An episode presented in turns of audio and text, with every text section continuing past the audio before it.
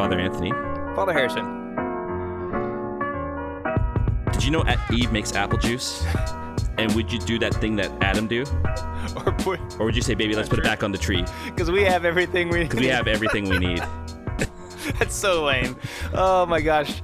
So. And yet awesome. Oh, yeah. No. It's awesome. We're lame.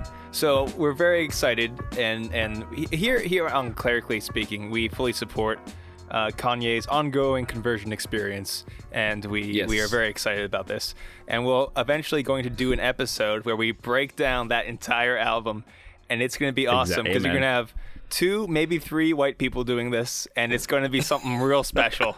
Hopefully it'll happen. But yeah, I just wanted to talk about this for a bit because I thought that was the highlight of my week last week. Yeah, was listening to that album. I haven't listened to pop music in a long time, outside of like Mumford and Sons.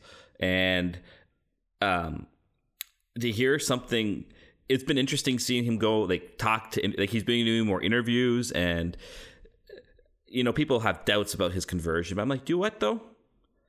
He's used the medium well to proclaim the gospel. Yeah. And whether how authentic it is for him is another question.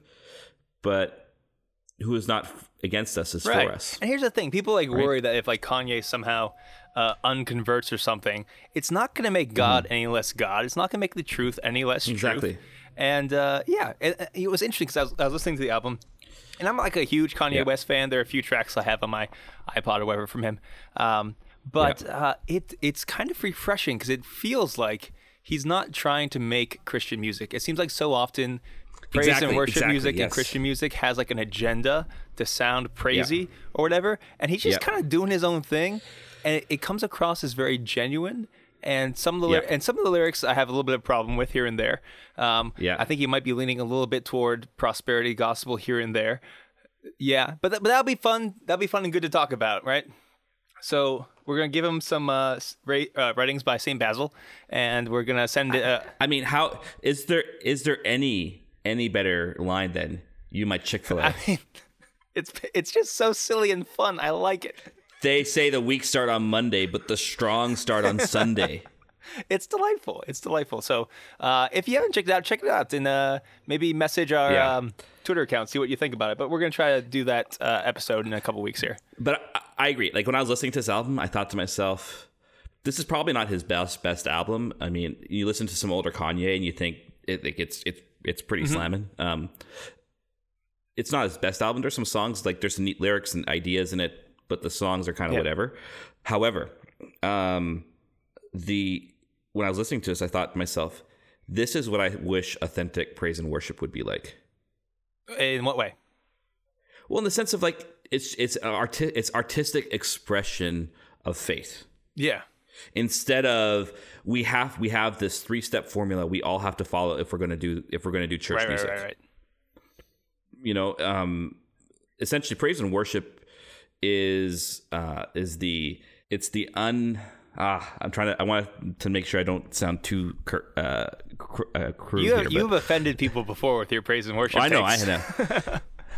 It's not bad, but I guess it's like the Gregorian chant of mega churches, except not nearly as good. Mm-hmm. But it's just formulaic. It's so formulaic. The rhyming makes no sense, and this music, like, it actually made my heart sing. Like, that litany in water, it's delightful, isn't it? Like, I'm like, yeah, praise him. Jesus be our strength. Jesus heal our bruises. Like, all this stuff. I'm like, yes, Jesus do this. Except for the Jesus bring us wealth. It depends. I choose to interpret that spiritually. You choose the wealth of grace? Yes, exactly. That's how I choose to interpret it. Yeah. Now, don't get me wrong. Like, every once in a while, I just need to blast oceans in my car and do some real cheesy, real cut and dry praise and worship stuff. I think there's a place for that. Right. But I think the market becomes saturated and it gets a little tiresome. But, like, when you have someone like what Kanye does, what Mumford and Sons do, there's another. I'll think of the band in a second. There are guys, people who kind of just weave Christian themes into their music, and they're just making good music coming from a Christian place. And that's, I think we need more of that for sure. And I think that's what we need more of, right? And it really, I want to do an episode on culture, because this album and the Joker movie have been like a moment of like it's been like an intellectual watershed moment for me about the idea of culture. I like it. You know what? I've threaded a bit about it, but I thought I apologized to you on Twitter about you that. You did. You said, save the content for the podcast. I'm like, I can't help myself. I can't help it. I can't help it. I got to get it out. You are my Chick-fil-A. Stop. But more importantly, welcome to Clerically Speaking. I'm Father Harrison. I'm Father Anthony. Yeah. Chick-fil-A? Yeah, yes, we're going to start just yelling that to our friends. Chick-fil-A? I'm going to be yelling that at a few people next week at Notre Dame for sure. Yeah, absolutely. So. Just as people like congregate for the Chick-fil-A. When you see someone the first time, like, Chick-fil-A? Like you're lost in the woods and trying to find your friend, you just start yelling, Chick-fil-A! It's been a long month, folks. We need to we're a little bit broken, I feel like, today. Okay, so speaking of like, oh, my segue was a few minutes ago, but people said nice things about us. They did. So over on Catholic TV, which is it's called Catholic TV, and basically it's Catholic TV for cool kids. And our friends Tommy Tai and Steve, formerly known as The Missionary, had their episode of Repent and Submit TV. Yeah. And they last night, and they said something nice about us. They were like, "Hey, this podcast really nice. Is really good." And I was like, "I mean, it is, right? But thanks for saying so." Yeah, it was the sentiments were very sweet, and their show is really good too. They have a fun. I like how they have a lot of fun with Catholic stuff. It's a fun show. I have the Catholic TV app on my Apple TV. Yeah, so I can never watch it live because I'm almost always like in a meeting or something like that. But when I get home later, I can just throw it on and eat some dinner and watch it. And it's great. And they have a great rapport with each other. And yeah, it was like when I saw it on Twitter, I'm like, we got mentioned on a TV show. Yeah.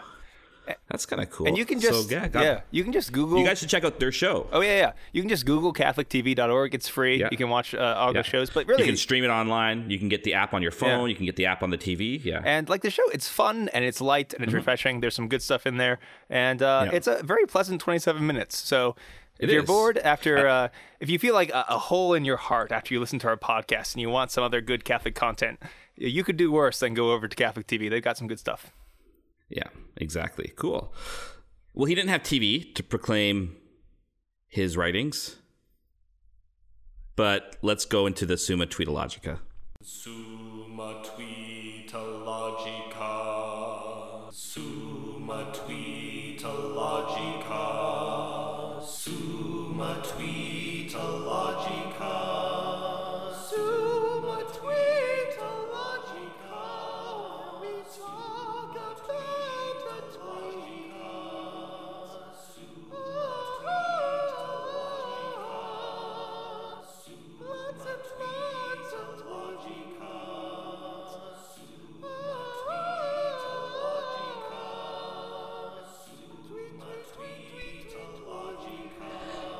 That was the worst transition ever. But it is what it is. You could have said something about he didn't have TV, nor did he have I know, I was like, tweets. I was going to go somewhere. And yeah, you know what? Yeah. You know what? We're just going to keep on plugging away, Father Harrison. We got this. We're getting warmed up. You know what? You cannot be perfect every week, folks. You cannot be perfect every week. No, this is great. We're getting warmed up. I'm feeling good about it. Let's do some tweets. Amen. So the Summa Theologica was St. Thomas Aquinas' summary of theology, and the Summa Tweetologica is our summary of things we found interesting on Twitter. So let's get into the fun stuff here. From Matt Boo Ed at Two Apostles' Name, the Litany of the Saints is a Halloween carol sent tweet. And I just thought that, amen, because we all know, as we all know, Halloween is traditionally known as All Hallows' Eve, which means it's the vigil of all saints, the hallowed, the saintly. Hallowed is an old English word to talk about the saints. Hallowed be thy name. You know, holy, saintly be your name is the root of the word. So he's just saying the Litany of the Saints, which is that great litany that we hear at like masses of ordinations, for example, or at confirmations and baptisms. Is he's saying that is a Halloween carol. And I just thought, amen. That's all I thought about it. Yeah, so this is what I want. It'll be too late because this podcast will come out on All Saints Day, which is the day after Halloween. But next year, I know there are plenty of Catholic families listening to this. You got all your little kids. I want them all dressed up as saints, trick-or-treating, chanting the litany, converting your whole neighborhood, gathering candy as a reward. I want to see the church militant, running through the streets, celebrating the church triumphant. In a militant way. Yes. Chanting as you go, the Litany of the Saints. That's what I want to see. Saint Peter and Saint Paul, pray for us. All you holy men and women, pray for us. Okay, so that would be a cool state to see. Yeah, right? Let's do it. Okay, so this is from Michael Gormley. I think he does some podcasting. I don't know. He's at Lay Evangelist. I think I've seen him around. Anyway, he's got... How? He has such a large beard. How could you see him? That's true. He's hidden behind his large beard, which, you know, respect. Anyway, he says Kanye mentioned Jesus more times in his new album than the bishops did in the entire Amazon Synod. And I've seen a few different takes that are basically the same thing. And it's not untrue. So here's the thing. A lot of times people will be like, in order to sound pious, like, well, why haven't we talked about Jesus? Why haven't we said Jesus' name? And like, if you're in a meeting at your parish where you're discussing that you need to replace a boiler because it broke in the school, like, you don't necessarily need to say the name of Jesus like 12 times or anything. So sometimes we go overboard with that. But So normally I try to be kind of very tempered with my takes on what's going on in the Church Universal, because we have to see what's going on. You want to not create confusion or generate anger for no reason. But just to say what I feel, the whole Amazon Synod was one big goofy event. There was goofiness in the document. There's goofiness around it. There's silliness in everyone commented. It was just a big silly thing, and I'm glad it's over. And who knows what the fruit will be, but guess what, folks? Maybe apostolic exhortation will be proclaimed. It won't really change anything, and like all exhortations, it'll fall into the depths of documents that people don't read. Right. So basically, just so you know, don't worry about it. The synod, basically, they'll have a document. They give it to the Pope. They, hey, this is what we talked about. This is what we think. And the Pope will be like, hey, here's some things, but he's not going to change anything. I just really doubt that anything's going to change. So don't let this keep you up at night. Yeah. Okay. I'm going to go with... this is from @RothsDoThat. Opinion writer for the New York Times. He wrote this article that I just came across today, actually. There's a little thread on it on Twitter, and it might be worth... it might be worth doing a whole episode on this, but he has a whole article that he tweeted about the overstated collapse of American Christianity. And essentially, this is the summation of the article. Things aren't as bad as we think they are. Okay. Things aren't as... So, there's a whole bunch of stats. I encourage you to look it up. Just look up Ross's Sunday column. It's there.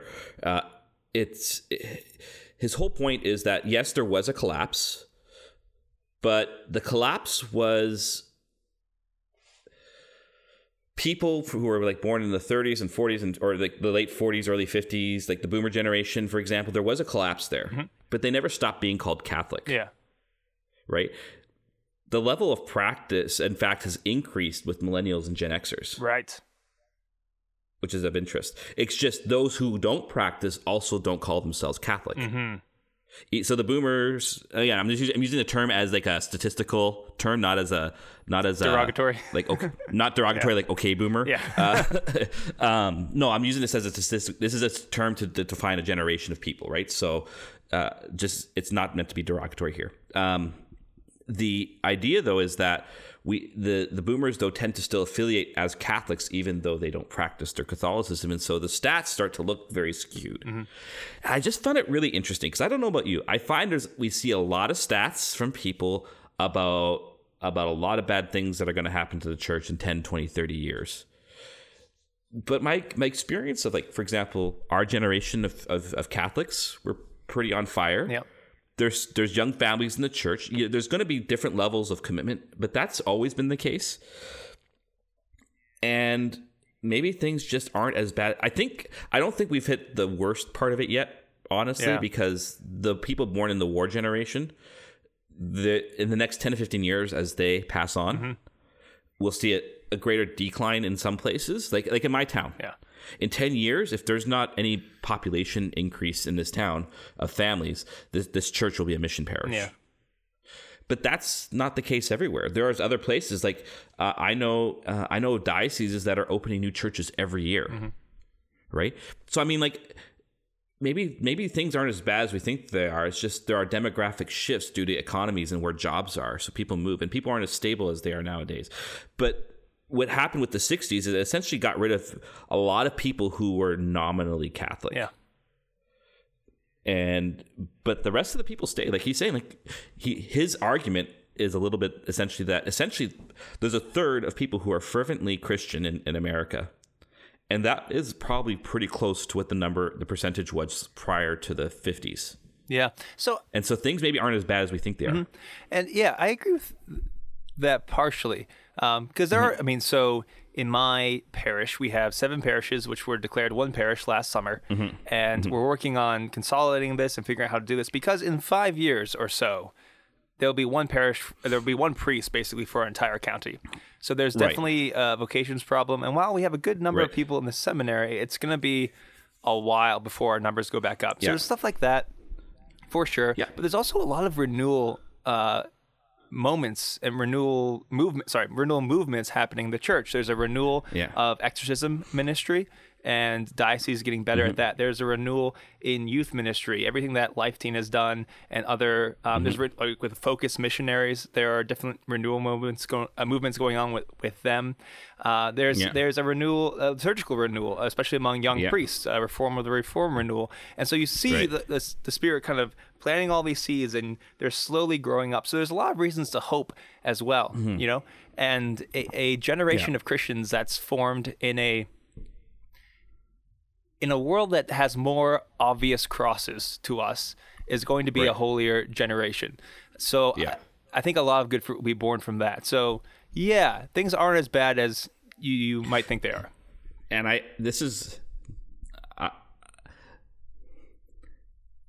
probably gonna make someone angry for this. Do it. So here's the thing though. There is a lot of business though around decline. There is a lot of it. Yeah, I know where you're going with this. Keep going. I like it. Let's both get in trouble. Do it. And I'm hesitant. I'm not saying it's bad. Like, it's not bad to have evangelization programs and stuff like this. Yeah. But often we're addressing this decline problem in both a Gnostic and technocratic fashion. Yes. By this, I mean we are often saying, if you don't fill up these categories of what it means to be converted to Jesus is in the church, then you're not a true disciple. Right. And so you still need to be converted. Yes, because you haven't read my book that I'm selling. Or you haven't gone through our program that we're going to set up, or these 5 ways that you can have an encounter with Jesus. Right. Or, you know, there's a lot of work going into people trying to counteract decline. But my experience is, it doesn't really, like, these programs often don't work. They don't do anything more than any other program or outreach method would do. They tend to be like flashes in the pan. There might be like a little bit of a boom, but there's not, the roots don't grow deep. Yeah. And they get, the thing is though, and I'm not saying like this is an intentional thing, but they will point to these stats to justify their business. Yeah. We can save you from this cliff that you're going to go down. Mm-hmm. I'll give you an example. I've been pondering this more and more because I was a bit more on the, I guess you'd call it the intentional disciple side of things for a while, mm-hmm. and I've moved away from that a bit. I look at my parish every weekend, and there's 300 people there. Is it where I want it to be? No. There's 5,000 Catholics in town. It could be a lot more, but those were the biggest church in town, mm-hmm. and secondly, these people are coming every week for one reason or another. Yeah. And that tells me something. If you're coming every week to Mass, there's some form of discipleship there. Absolutely. But the problem is these people often are saying, no, they're not disciples. Yeah. So I think these programs and stuff, you have to treat them as tools and not as idols. And you will mm-hmm. get like Catholics who like, there's like retreat program A, and they become mm-hmm. less Catholic and more, I'm a retreat program A person, and everyone has to do this thing because I had a good experience of it. And that becomes dangerous. So I think there's definitely pruning that needs to be done on these little these trees that are springing up, because there is good fruit and there are good tools, but we have to remember that they're not everything, and it's ultimately Jesus Christ who saves and renews and purifies his church. So, and that's part of what we kind of try to do here on the podcast is make sure we talk about Catholic things in a Catholic way as much as we're able to, and not to get bogged down in any kind of gimmick spirituality, because those tools can become a kind of gimmick spirituality, and that won't last. So there are good things happening, but we have to keep pruning and watching and trusting in Christ, I think, in all this. Yeah. Yeah, exactly. Okay. So, I mean, we could do a whole episode on that. Yeah. We should actually, I have an idea, but we'll talk about it later. Okay. So this is from Sister Helena Burns, at Sister Helena Burns, and she says, I have noticed that priests, despite all their crosses, who are generous and available and go the extra mile and really lay down their lives for the people, don't complain of loneliness. And I saw this tweet, and I kind of got a little cranky with it. Because there's something to that, absolutely. You know, you, as a priest, especially as a diocesan priest, and that's where I'm coming from, that's where you're coming from, is that your spirituality is very much tied to your people. And if you're not out with your people in their sorrows and joys, in their lives, preaching to them, helping them, listening to them, all of that. If you're not doing that, you're definitely going to be a lonely person. Absolutely. Yeah. But also, I've seen priests who, on the surface, are doing all that stuff and then burn out and leave the priesthood as well.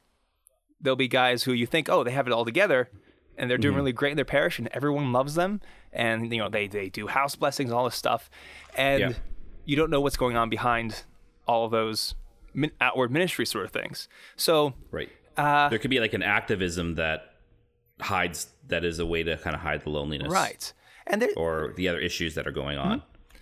And definitely, you know, as a priest, like just like anyone, you're going to experience loneliness because there's that kind of, we won't be fulfilled until we see God face to face in heaven. Yeah, and you don't know what's going on. Like you can be a very talented priest and do a lot of good things and still not have. You might still have wounds that go unhealed or interior parts of your life that go unconverted. So you have to kind of watch out for this because I think a lot of priests who are doing all this stuff still suffer from a kind of loneliness. And it's not just because they're priests. It's not because of celibacy. It's because of something else that's going on. So I just like, it's a good tweet. It speaks the truth, but I'm hesitant to be like, you know, you're lonely just because you're maybe, if because it is what it can do. Because like a priest who is working really hard and trying to sacrifice his life for his parish, and still feels lonely because of other sort of reasons, you can read that tweet and become kind of discouraged. So I just kind of want to temper that because there is a good point to it, but that's what I have to say. Right, and I think we could almost make it more subtle by putting a priest who authentically gives themselves will often maybe not experience, or loneliness will not be as I don't know, maybe it's different for every priest. It really is. Like I read this because, like, you know, people talk about celibacy and the issue around loneliness a lot, and I don't know why. Like, so when I was a seminarian, loneliness was definitely a big thing. Yeah. And when I was on internship, especially because I didn't have the best internship experience with the pastor, I felt really alone there, and it sucked. And I was just like, my gosh, if this is what it's going to be like, I don't know if I can do this. But, you know, Christ kind of got me through it. And it's been a weird blessing for me. 'Cause I'm an extrovert too, right? Like I need to be around people. I haven't had a day of loneliness in the priesthood ever. Now, it's not to say like, and there's a difference between loneliness and feeling alone. Sure. By that, I mean, like, you're going to make decisions like as a pastor where you know it's not going to be popular, well-received, etc. So you're going to feel alone in that, but you're not lonely, right? If that makes sense. So there is that difference too. But I agree. I think we have to be careful about this whole, like, a guy can give of himself. I would say this is probably an issue more for newer priests where they're going to give of themselves. And this is part of the purification of idealism for a young priest, which is an important thing to go through. They will give of themselves. They'll do what they think a holy priest should do, and they'll get very little response sometimes. Yeah. And how you deal with that and answer to that is going to be very important going forward in your priesthood. Yeah, and that's something that I'm just starting. It really feels like this is my third year. I'm in my fourth year of priesthood. And it's only now that I'm feeling like, oh, I'm just starting to experience what priesthood really is. Because we have a difficult situation in our parish, and we're trying to lead people in a direction that some people don't want to go. And other parishioners are super excited and gung-ho and all for what we're doing. But that can be a difficult thing. And because I've been so busy, I haven't had a chance to like spend a lot of time with my close friends. And like I miss them. And I feel a little bit lonely. Yeah, oh yeah. So it's not like it's not like a vocation crisis for me, but like, I, you know, the last few weeks I haven't had a chance to really, you know, talk about spiritual matters or pour out spiritual matters and just personal things with good friends of mine who I can trust. And so there has been like in the last 3 weeks, a little bit of loneliness for me because I need to go out and do that. So that's just why I temper that sort of tweet with this discussion. Absolutely. Well, let's end off on a lighter note. A lighter note. Yes, this is from at Dave Vescio. Huh? I saw a guy at Starbucks today. No iPhone, no tablet, no laptop. He just sat there, drinking coffee, like a psychopath. Yeah, that's horrifying. That is so weird to me. Not so much for me. I would throw in no book. Right, exactly. Because often if I go to a coffee shop, I'd bring like a book with me or something like that, or go visit a friend. Mm-hmm. But it is interesting to think of. I don't know, but there's something to that. There are those times where I've had mornings where it was nicer out in the morning and it was warmer time of year. I just sit outside on the deck with a coffee and just sit there drinking my coffee. But nothing else. But here's the thing. This is what terrifies me is that he's at a Starbucks. That's not good coffee. Like if you're at some little local coffee shop and you're just enjoying good coffee, I get that. But what are you enjoying at Starbucks? Like, are you contemplating your frappuccino? Like, what the heck is wrong with this person? I kind of like their frappuccinos. Frappuccinos or milkshakes are not coffee. Of course they're delicious, but it's different. That's fine. I still like them. Fine, whatever. It's just weird. Like, I would stay away from that person. They're plotting something terrible. They're plotting the downfall of the Catholic Church. If you're at Starbucks alone drinking coffee, that is not a good spiritual place to be in. That's my opinion. Yeah. Gotcha. So we have a dilemma here. A dilemma. You have a dilemma. Oh no. We're going to talk about a movie. A movie.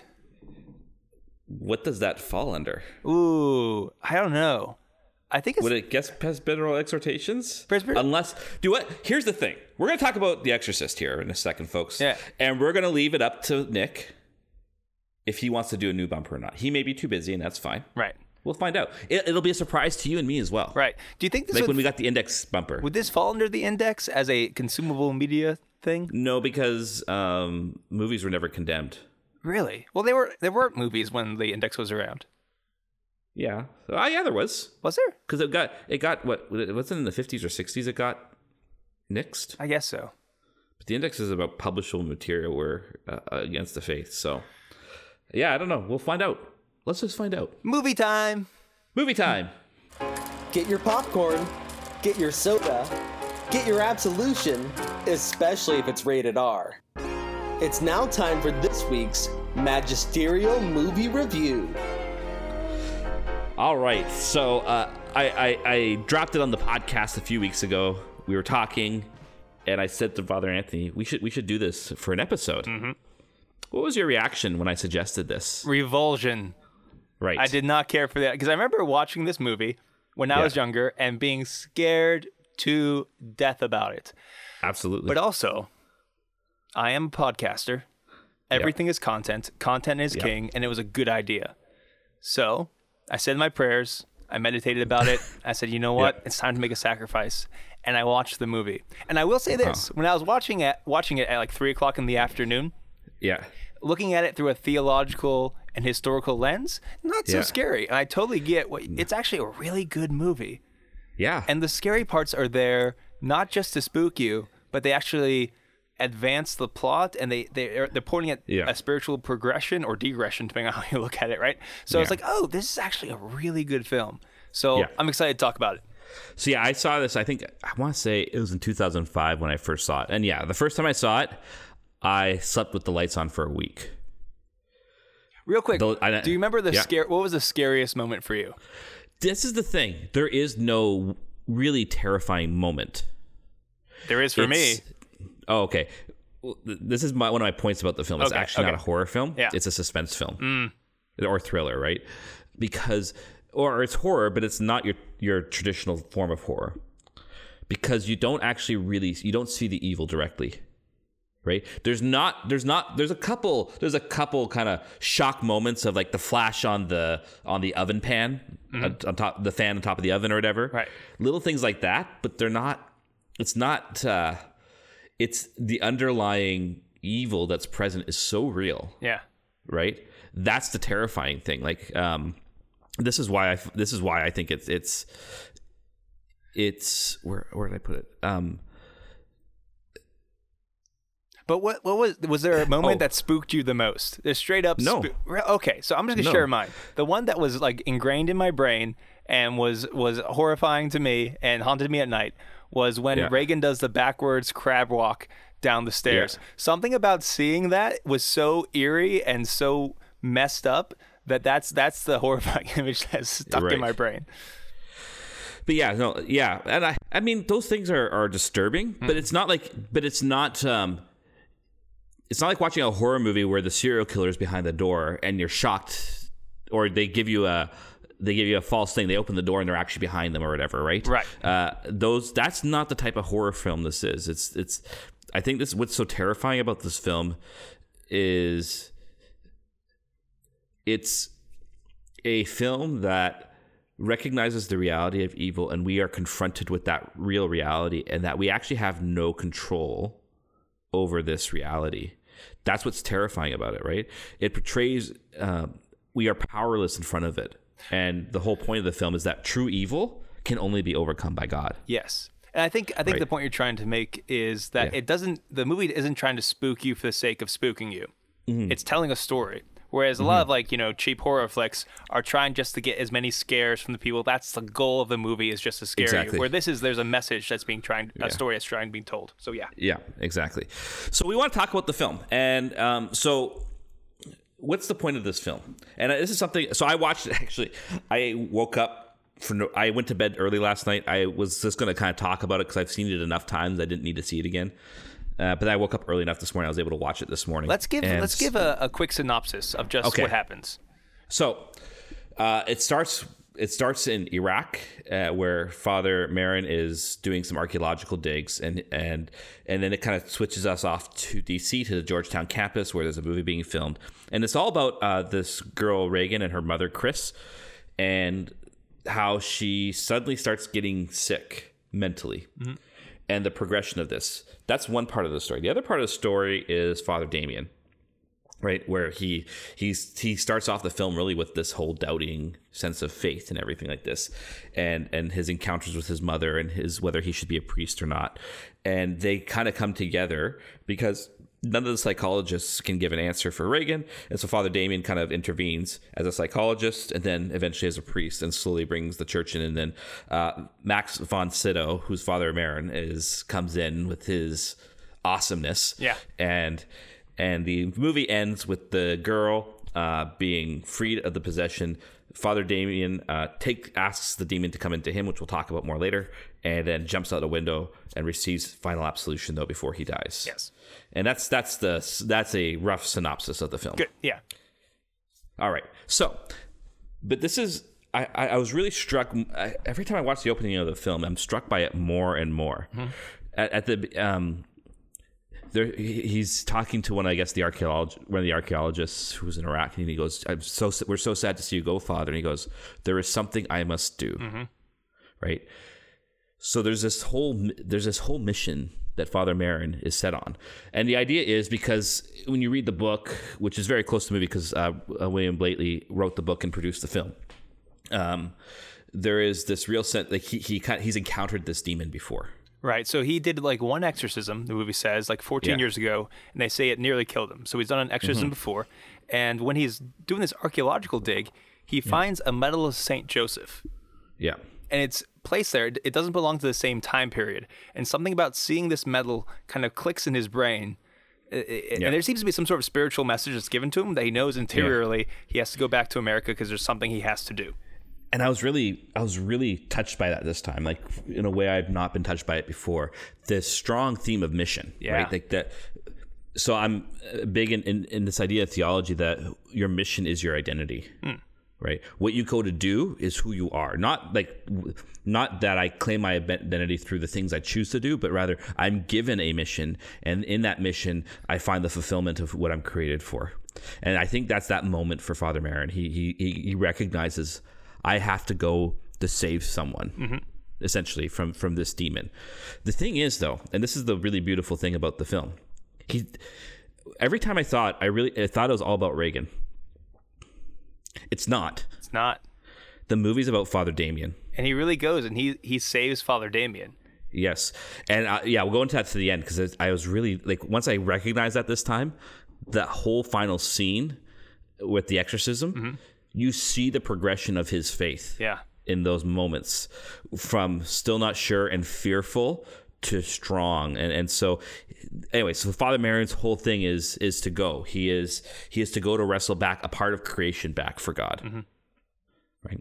So that's the first part of the film. So then the next part is, then we see this, so you have this like desert place, and you go to Washington, D.C., Georgetown, all this nice stuff, filming a film. And you see, like, what I was really struck by the loveliness of the home. Yeah. Like the good relationship between mother and daughter, the joyfulness of the girl, of Reagan. Like everything seems to be okay. And I think this is done on purpose to help us understand that things always will seem normal at first with the devil. Right. And here's the thing, like, they're good people. They're not bad people.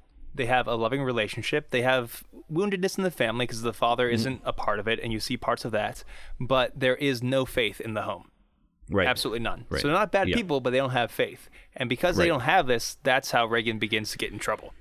Mm-hmm. Now, so before we go into how she gets into trouble, then it cuts to Father Damien, right? Yeah. And there's really, like, again, they did such a great job of really portraying the mood of each person. Mm-hmm. There's a brightness, a lightness to the home, but then there's like a very depressive quality to Father Damien. Yeah. Like his time on the subway, he sees that poor man begging for money on the subway, and there's like this fear in his eyes. Right. When he sees the poor man, like, he's fearful of his identity as a priest. He's fearful of this poor man himself, because in the poor there is Christ. And the neighborhood his mother lives in, everything just speaks of failure, mm-hmm. essentially, and of depression. And it's really meant to portray this idea that he has doubts. So, like, he uses, for example, he's meeting with one of these priests in the bar, and he's talking about how he uses his mother as an excuse. Like, I should have just stayed home with her and looked after her. He feels he can't give people answers, that he's not fit to be a priest, that he's lost his faith. And even his uncle goes after him because his mother's put into a mental institution. And he goes, you could have been a famous psychologist. Right? You could be making tons of money. Yeah. You could have been making tons of money and looked after your mother. Right? And which is an attack on, like, the other strong theme of this film is it's not just about Father Damien. It's about how the devil's trying to attack the priesthood. Right. Because there's all these, like, you could be doing better work if you weren't a priest. Yeah. You could be a better psychologist if you weren't a priest. Or it shows he is kind of a boxer. Like, you could have been a successful boxer if you were a priest. Yeah. And you can't fix people because you don't have the faith, and you're being worn down by your job. And when you're just becoming a functionary priest without the faith, more and more your ministry suffers more and more, and he feels like he can't help people. He knows that. So it's a really realistic depiction of a priest who's struggling with his faith. Yeah. And I was also really struck by his uncle's Italian guilt that he was throwing towards his son. Oh, yeah, there's tons of that. Well, this is the thing. Like, it's, like, for strong families or strong cultures that have strong senses of family, like Italian culture and Filipino cultures and stuff like this, family is actually first. It actually even can hold a place above God. Yeah, yeah, that's all. Right? That's a temptation for sure. So anyway, so then now we get into the inn. So what is the inn in the film? What is the inn for Reagan, for the devil? Because this is an important point for things around possession. Right. So she's they occupy this house in DC, and it was somebody else's house. There's a bunch of, like, old possessions from the old house, and she finds a Ouija board. Yeah. And it's very interesting because it's very accurate to how this stuff sort of works. So she plays with it. She tells her mother she plays with it all the time by herself. And what's the name of like the thing she talks to through the Ouija board? It's like Captain Howdy. Captain Howdy. So Captain Howdy answers her questions that she asks on the Ouija board, and she talks to him all the time. And this is really accurate because a lot of times the enemy will present itself to a person as something friendly, something you can talk to. So that An angel of light, a Captain Howdy, so that it can begin to form a relationship with you. Mm-hmm. And very early on in the movie, you see there's a relationship formed immediately through this just playing with a Ouija board by yourself all the time, right? Yeah. And it's also important. So this is why I've never liked The Exorcism of Emily Rose. Mm-hmm. Theology, the devil cannot take us over without our permission. Yeah. There has to be some form of it. It may not be always a complete knowing. Right. But like you said, there has to be a relationship established and where they propose something and we say yes. Mm-hmm. Otherwise, he can't get in because the devil cannot overtake our freedom. Yes. And this is a really important point. And The Exorcism of Everly Rose, this doesn't happen. There is no in. Yeah. And it's always been a theological point that I've never quite liked. Or another, so just as a little side, folks, this is the only good exorcism film out there. Okay. There's, The Rite is terrible, atrocious, laughing stock, in my opinion. Yeah.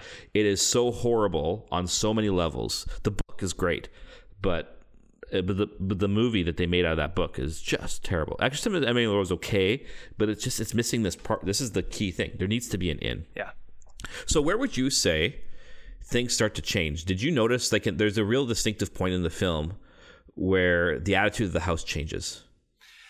Oh, did you notice that? Yeah. Well, I'm trying to think of it because it seems to get progressively worse.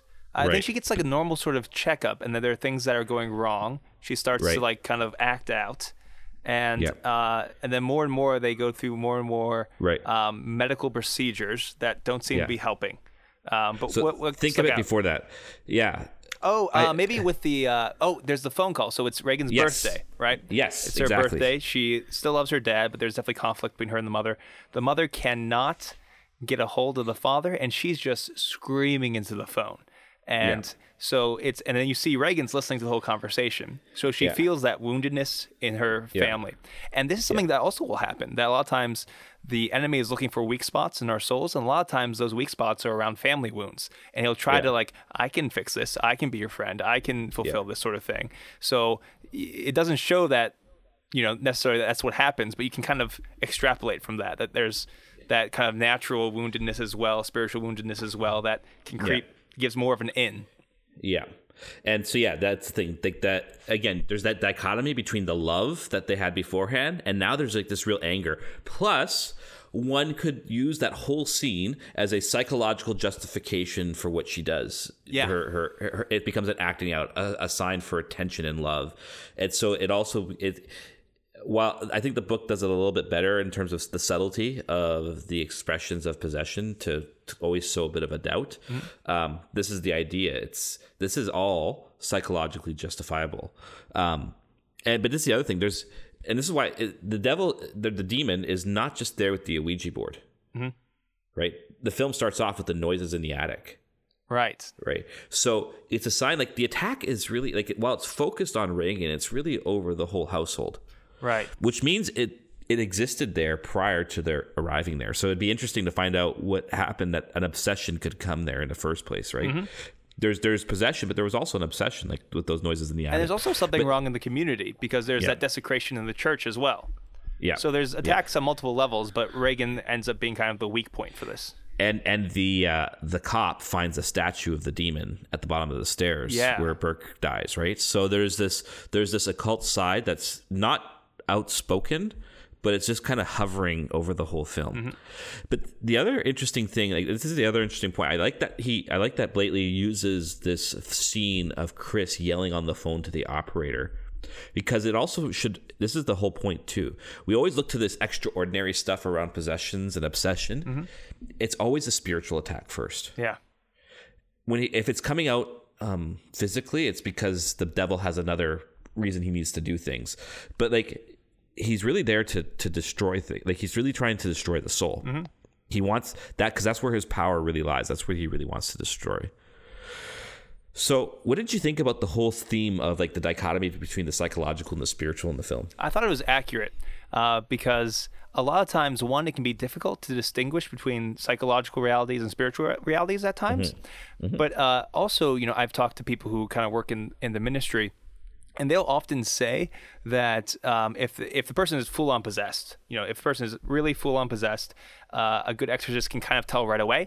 But the problem mm-hmm. is that they still have to do all for to be honest, for legal reasons, this person has to go through all these psychological evaluations, and that can be a very painful time for the person. Right. Yeah. And you see that. You see she going yeah. through, like, more and more, and also, like, medicine in the 70s, a little more brutal than it is now. And they pick that. So she suffers through all of this. So if you are suffering from a spiritual ailment and then you're suffering from these medical procedures, it gives the person, the demon, an opportunity to be like, I can make all this go away if you say yes to this, right? Mm-hmm. And so there's more and more opportunities for deeper and deeper influence in the giving away of your own will and this sort of thing. So that part made a lot of sense. And also, like, so the psych, I mean, so there is this dichotomy that it's almost like the psychological is bad and the spiritual is good. And so we have taken more of a nuanced view of that. Well, I don't know if it's saying psychological bad, but I think it definitely is trying to throw a sharp critique at always using psychology as a healing method only. Right. It shows the problem of a materialistic outlook on life. And that's definitely critique, and that's definitely fair. Yeah. I mean, like, look at the end, right? He's in a room with psychologists. Yeah. And the last thing that the guy can think of, well, maybe we can get a priest to do an exorcism. Yeah, and it won't work because of the spiritual things. It'll work because of psychological things. Exactly, right? And so, like, it should, like, and this is, I think, there's a subtle critique of, like, a scientism there, mm-hmm. which says everything is always able to be justified through purely scientific methods, and the whole point of the film is to say, no, there is other it's not wrong. These aren't bad things, but they're not the only thing. And Father Damien is the character study in this, because he went to Harvard. He went to Johns Hopkins. Like, he's like a cream of the crop. Yeah. In the realm of psychology and psychiatry, he is the best of the best. And I think the reason while it's never really said, I think the reason his faith gets narrowed is he looks through such a scientific lens that science, when it became an ideology, and the church maybe was a little too embracing of the ideology as it is without a critique towards it, it narrowed the ability for faith to actually speak through to that. That there should be like a symbiosis between the two, rather than an emphasis on the one where the other gets narrowed. Mm-hmm. And Father Damien's the type of character where it gets narrowed. It's like the whole movie is really a fascinating study in the, like, as a whole microcosm of the church in the 70s. Yeah, I think that's one part I really appreciated. That's a really good historical picture of where the church was. So now when we think of, you're just commonly speaking, when we think of traditional priests or Orthodox priests, a lot of times what people go to immediately, whether it's fair or not, is, oh, the young priest wears the cassock, the young priest likes the older rites, and there's some truth to that for sure, but in this, it's, you know, kind of the young priest brought up right after some of the chaos after the council, who doesn't believe these things, right? Yep. And there's not exorcism ministry in the diocese. It's almost like this lost kind of rite. And that's where the church was until maybe like 20 years ago, to be perfectly honest. Yeah. You know, it's only with John Paul II saying, hey, you have to have exorcists in your diocese, that this stuff started coming back, and the ministry started coming back. So the fact that it's so great, because Damien, he kind of knows, okay, there needs to be speaking of different languages, but I don't know what the other signs are. Yeah, exactly. Right. So it's really accurate depiction. But what's interesting is, I think he goes, does he go to his superior or does he go to a bishop? When he goes to the bishop, probably the Archbishop of Washington, I would guess, or whatever that would be. And he kisses a ring, right? Yeah, he kisses a ring. Which also, I'm pretty sure that never happens in the church anymore. I just thought that was very cute. The bishop extends his hand. Well, no, but I think actually that shows you, like, we kind of complain about the church in the 70s. Things really actually took a turn in the 80s, because he's wearing, like, an amice. Did you notice that? Yeah. He's wearing an amice at Mass. Mm-hmm. They're getting cassocks and stuff and surplices. For, like, these things aren't foreign to them. Yeah. They're wearing their collars everywhere. Yeah. These churchy things that we think are important. So it's still a time of transition. Right. right. in many ways, which is, and so I would say a lot of those ecclesial things, like the kissing of a bishop's ring and stuff like that, these are still holdovers. Like it's still the time of transition. That's why I found it like an interesting microcosm that way too. Right. But the discussion with the bishop, it sounds so similar to a lot of other stories I've heard, that the bishop is open to, okay, there needs to be an exorcism, but who do we pick? Because we don't have an exorcist. And so it's unfortunate, but they just pick a guy who's done one exorcism before. And I think you see there are mistakes that are made in the exorcism. And I think that it happens because there's not the familiarity with how the rite is supposed to be done and the precautions you're supposed to take. And you see the consequences of that in the actual exorcism rite. Right. Which I thought was, I don't know if you want to get to that now or where you're going next. Yeah, so before we get into that, I think it's a good idea to... talk a little bit about his encounter. So two quick little interesting tidbits about the film that you might not know. First, the priest who's playing the piano, Father Dwyer, he's actually a Jesuit priest. Yeah. Yeah, he's a real Jesuit. No, like in real life. Oh, yeah, fun. In real life. Yes, yes. So I think that's so it's very beautiful at the end of the film that it's him who Reagan kisses. So it's an appreciation of the real priesthood, right? Yeah. Not just an actor playing a priest, but of the real priesthood. The other thing is there's that scene where Karras is in, or Damien is in his room listening to a recording. He's listening to backward stuff, and then there's some other chatter with it as well. Yeah. So this book, first it's a book, then it's a movie, was written, and William Blatty researched an exorcism case in the 1920s from St. Louis. Mm-hmm. And that recording in that scene is from the actual exorcism from St. Louis. I did not know that. That's fun. Which it's also kind of creepy. Yeah, you know? Yeah.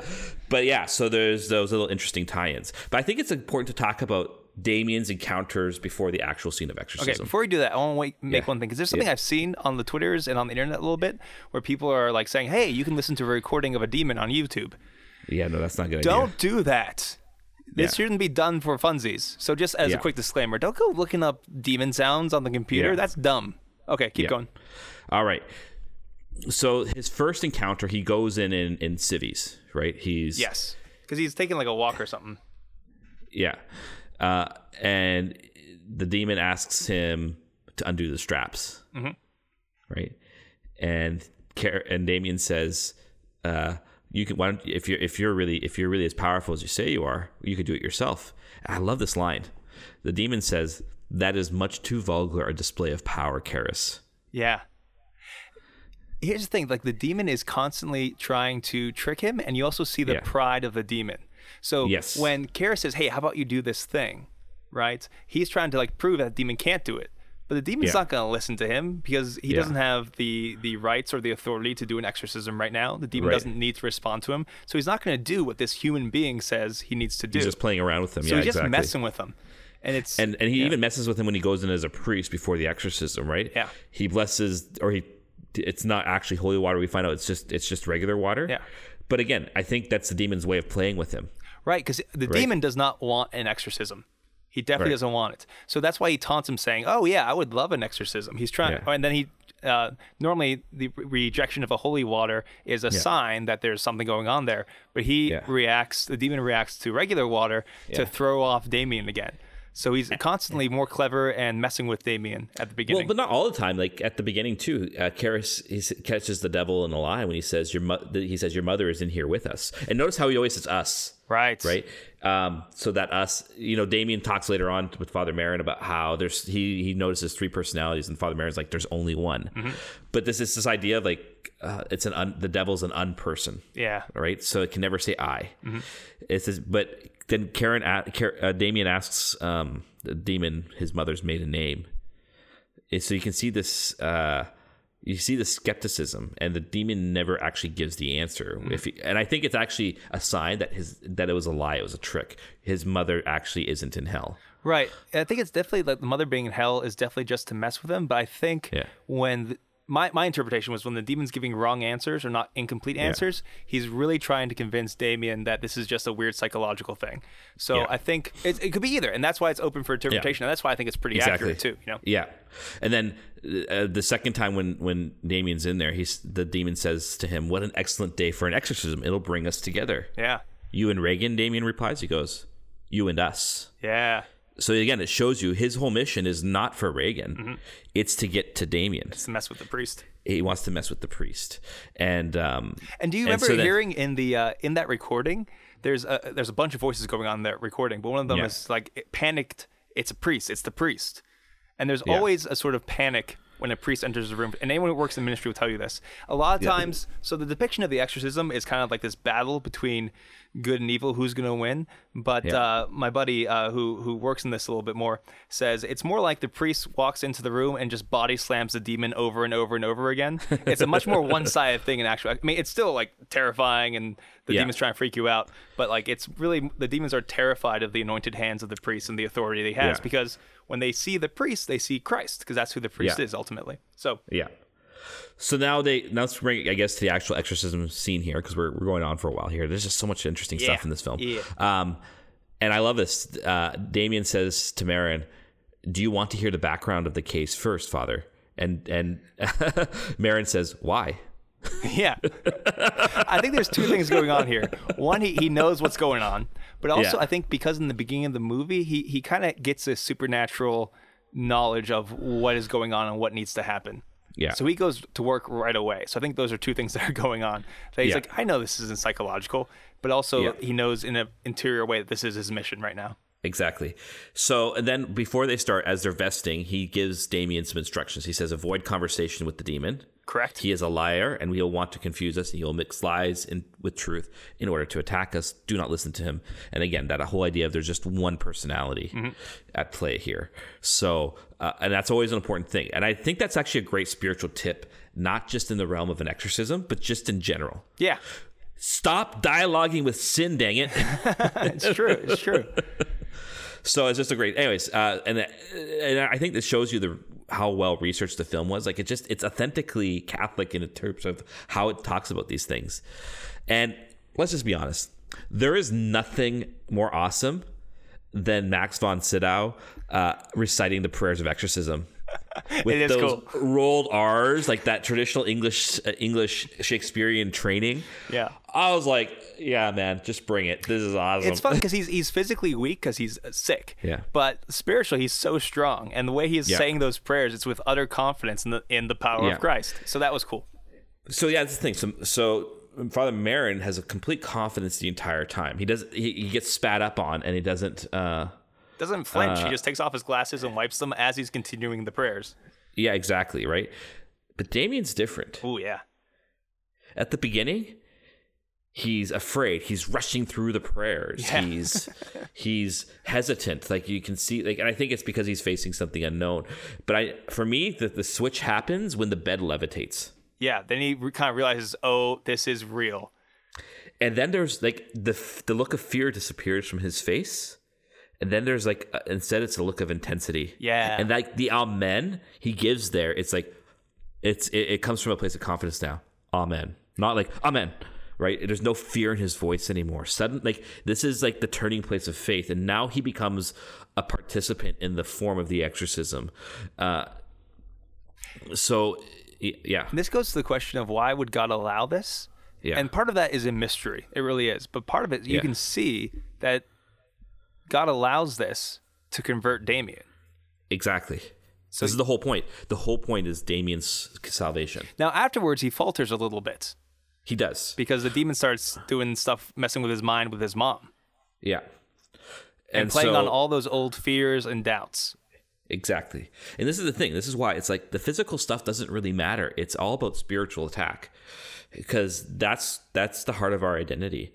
I mean, even Father Damien kind of gives word to this. He goes, "Why this girl? It doesn't make sense." And Father Merrin says, "The point is to make us despair, to see ourselves as animals and ugly, to reject the possibility that God could love us. This is why it's happening." Yeah, such a good line. It's just such a great line, and it's so true. And I think there's something about the image of a child too, right? Mm-hmm. Jesus' teachings that you must become like this child, etc. This is all there, but the whole movie really is about this one scene, right? But I think there's another moment when you talked about mission. So they take a break because they're exhausted. Yes, and the older priest, he kind of sees Damien faltering at the end. He's not responding because he's freaked out about the whole mother thing, all his doubts. It's working on Damien. So he goes in by himself, which, as a side note, you should never do. Like, yeah, an exorcist will have other people there, sometimes just to hold the person down, other people praying, other people in the room, okay? And that's, you know, causes problems. But also, he's alone, and the mother comes up to Damien and says, is she going to die? And there's this switch in his brain, and he says no. And he goes upstairs because now he's like, he's being a priest. He's going to save this other person. And he's no longer afraid. His doubts don't matter because he's giving his life for someone else. He becomes who he's supposed to be, a priest who sacrifices. Right. Exactly. And so this is where it gets to, so he comes into the room and he sees Father Merrin's dead. Yeah. And the demon has broken its bonds and it's in the corner laughing maniacally, etc., and being whatnot. And this is where Father Damien, this is why it's not, you're right, it's not perfect. He slips. Yeah. He gets angry because this priest, Father Merrin, is really the one who saves him. Mm-hmm. Right? And this priest, this man who he's only known for an hour, is his hero. And now he sees that the demons killed him. Maybe not directly, right, you know, but the heart attack or whatever. Or he's brought about a condition that his heart attack goes, whatever. We don't know. Yeah. He's angry. He starts literally beating on Reagan, and it's like, oh my gosh. Yes. But you can understand that anger and this and the heart, but he wants this girl to not be the victim anymore either. Mm-hmm. He's just tired of this demon, and so he says, and this is again his support. He says, "Come in me." Mm-hmm. But this is what's beautiful. It's the wrong. Never say that. Never. That is a bad idea. This is not how exorcisms work. You do not do that. Right. And the demon listens. Right, because he has a willing. It's like the demons with the swine, right? Right. Well, and this is the thing. This is what his whole mission was for. It was to get this priest. He's letting us in. This is great. The problem is it's a misjudgment by the demon because Father Damien says this, but he recognizes he was wrong, and he screams like you see it in the face with the effects. The demon starting to take over. Yeah. And he screams no, and he comes back to himself, and he jumps out the window. Right. Because he sees that this demon wants to now kill Reagan. Mm-hmm. And he can't let that happen. He loves this girl. And so his love overcomes him to the point that this is why it's not suicide. Because that's what a lot of people ask about this. Like, is it the suicide? No. It's defense of Reagan. Yeah. He's throwing himself out the window so he can protect Reagan. And then at the end, Father Dwyer runs by him. He gives him absolution before he dies. And it's his salvation. Yeah. And that's the thing. That's why it's a victory. So there's a few things. One, I really like this process of Damien's conversion because it has ups and downs. It's a short scene-wise in the movie, but he has ups and downs. He believes, but then he doubts because of the demon. He makes this mistake at the end of saying, "Come into me," right? It's good intentions, but it's the wrong thing to do. And he has this final opportunity to allow himself to be redeemed. And in that moment, he's not like trying to kill himself. He's trying to save Reagan in this like desperate, super intense sort of moment. So it's not a suicide. And the reason why it's a victory is at the very end, that scene with he gets absolution. And it reminds us that that's the goal of all this life is to be with Christ in heaven, right? So even though this is a really intense, super intense focused story, you know, this isn't how most of us are converted or anything.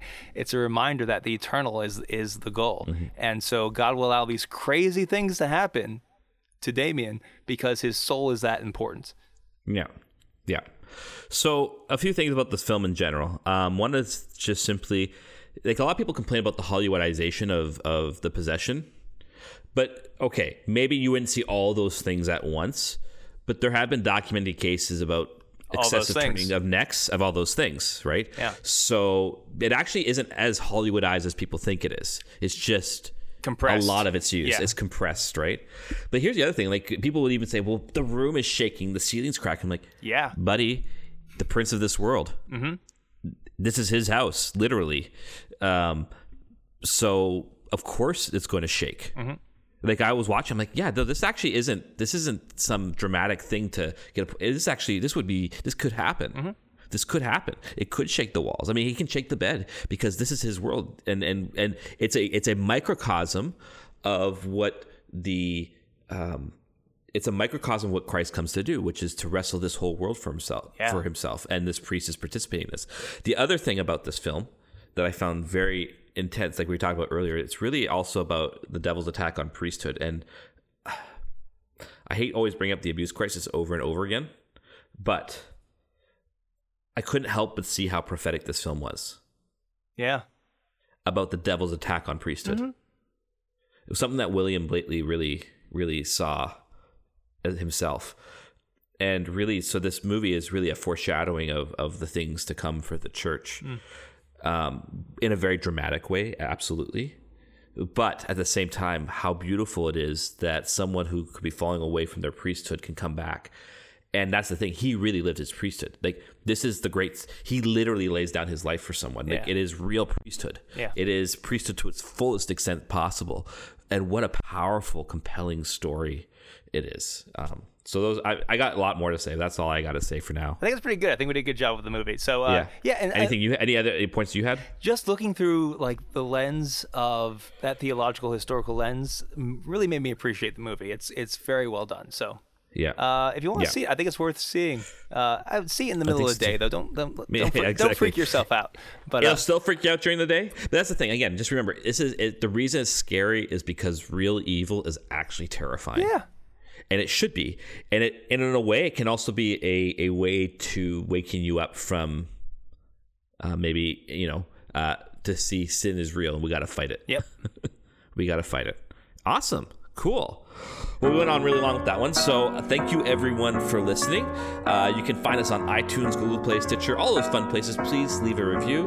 And please tell your friends about the podcast and your enemies, too, because Jesus said you must love your enemies. You can find me on Twitter at FR Harrison. You can find me at Father Sharapa. The podcast is at Clerical Pod. You can email us, clericallyspeaking@gmail.com. We're also on Facebook as well. Come by and say hi, and we'll talk to you all soon. God bless. Peace.